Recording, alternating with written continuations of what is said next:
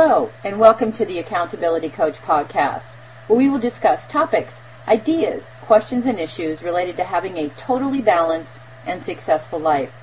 This is Ann Bachrach. Today we're going to talk about 10 tactics for making the right business decisions. Leadership is not a popularity contest. In business, as in life, it's not always the good guy who wins. It's the guy who makes the good decisions. And I'm using guy in general terms, obviously. Business leaders are focused on making the right choices every day. Some of those decisions will prove to be highly successful and perhaps innovative. Some will dissipate into thin air. Some may cause distension in the ranks, while others may have staff believing that they have a chimpanzee in the CEO's office. In other words, he's lost his mind or she's lost her mind. In the current dynamic and rapidly evolving business world, decisions often have to be made rapidly and without the benefit of a strategic agenda for managing change. Therefore, to enable every form of management to act with agility and clarity in the face of opportunities or risks to that business, a precise, rapid fire, and manageable decision making action plan needs to be implemented. This applies to every form of business, from a small business to a mid sized business to a large business. In most cases, the decision makers don't have that luxury of a wait and see policy. In that time, multi million dollar opportunities have been gone. A recent study of corporate executives by a faculty of the Harvard Business School found that an enormous shift has occurred in the policy making decisions of those responsible for signing off on the expansion and profit potential of corporate America. The survey indicated that 59% of executives in strategic planning roles had adopted new decision making agendas to meet the economy's need for rapid change and their company's desire to remain at the cutting edge of advancement and acquisition policies. The research findings suggest that 10 points are necessary to provide the required maneuverability and flexibility required to keep pace in a rapidly evolving marketplace. Obviously, some of these apply to you and some of these won't, so you might want to take notes as we go through here and jot down ideas for the ones that you want to review or implement. Here are the 10 tactics. Number one, improvement in information technology. A disciplined and focused information gathering facility is fundamental to the decision making process. Informed decisions can only be made when senior management or the business owner has the necessary data available and that data has to be structured in such a way that the key points are logical, visible, and measurable. The requirement for improved information flow has been met by the provision of new technologies like interactive intranet facilities and customer management systems.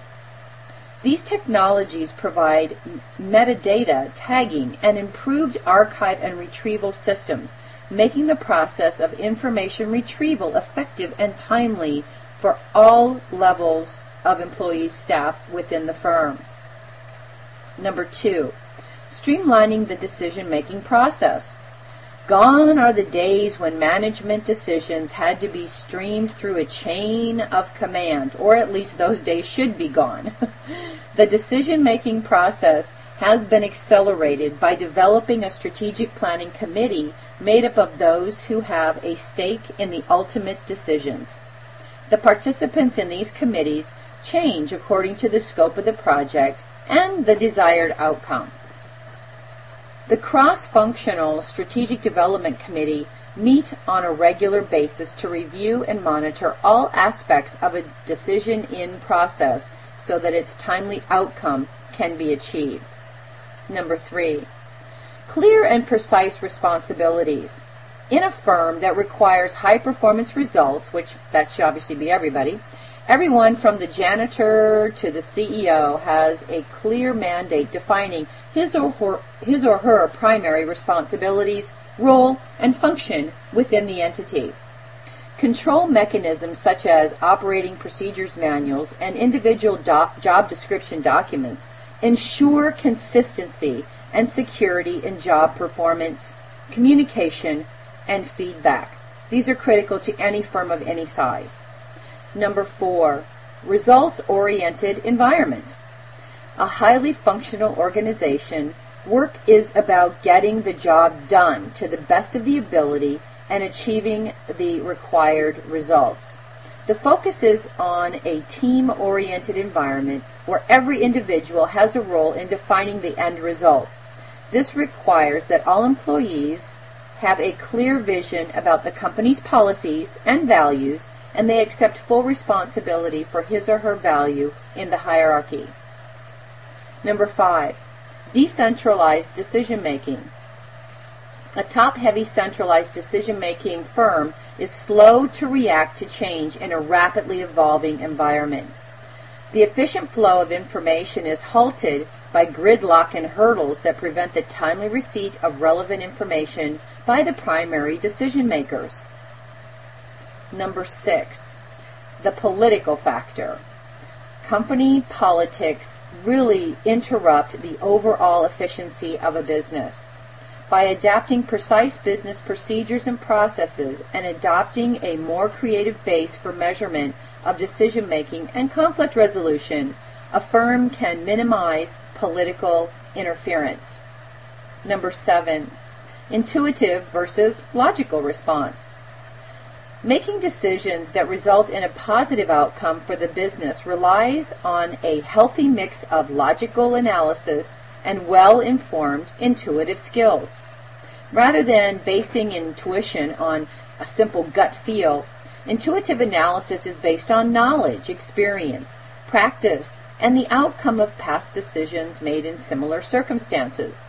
One of the qualities of a good leader and entrepreneur is their ability to make decisions and choices based on limited information.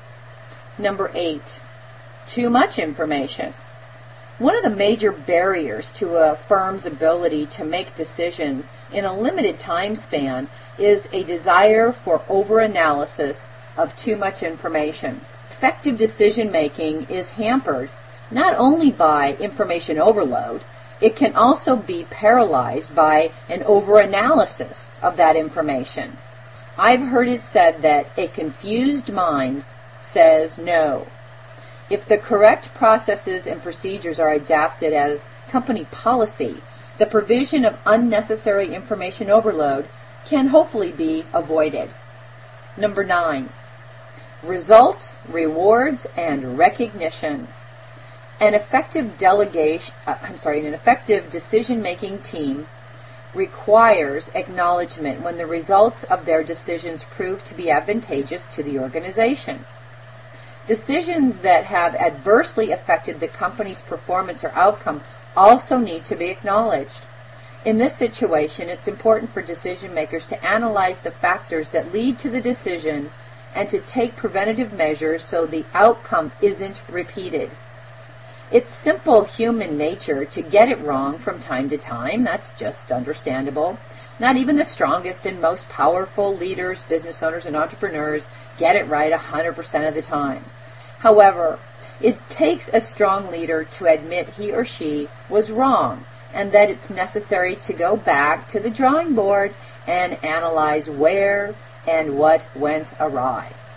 Number 10, communication. A dynamic and focused firm and organization, well equipped for the demands of this century, will usually have a strategic agenda that includes open communication channels from the top down. In this age of advanced technology and telecommunication, there is no reason why all employees and team members involved in decision making processes should not have access to all the information required outdated hierarchy, hierarchical structures that limit the flow of information on a need to know basis find themselves crippled by decisions that are made without the provision of correct or up-to-date information or through indecision caused by weighted top-heavy structure. Transparent and open communication across all platforms enable both the company and its team members and employees to operate in an environment where comments, feedback, and conflict resolution can be handled efficiently, rapidly, and without upheaval. How will you apply, improve, or change your business tactics in order to put yourself in the highest probability position to achieve your goals? Update your game plan and implement these new decisions for increased success. My hope for our time together is that you got value and an idea or two that will help you be even more successful. To help keep you focused on the activities that produce the results you want, subscribe to the Accountability Coach blog at www.accountabilitycoachblog.com. Invest in the 30-day goal achievement self-study program so you can begin achieving your goals in the time frame that you want so you can enjoy the life that you desire. Get started by going to www.accountabilitycoach.com and review all of the resources and tools available to you. Aim for what you want each and every day. Until next time, make it a great day, today and every day. Thanks for listening.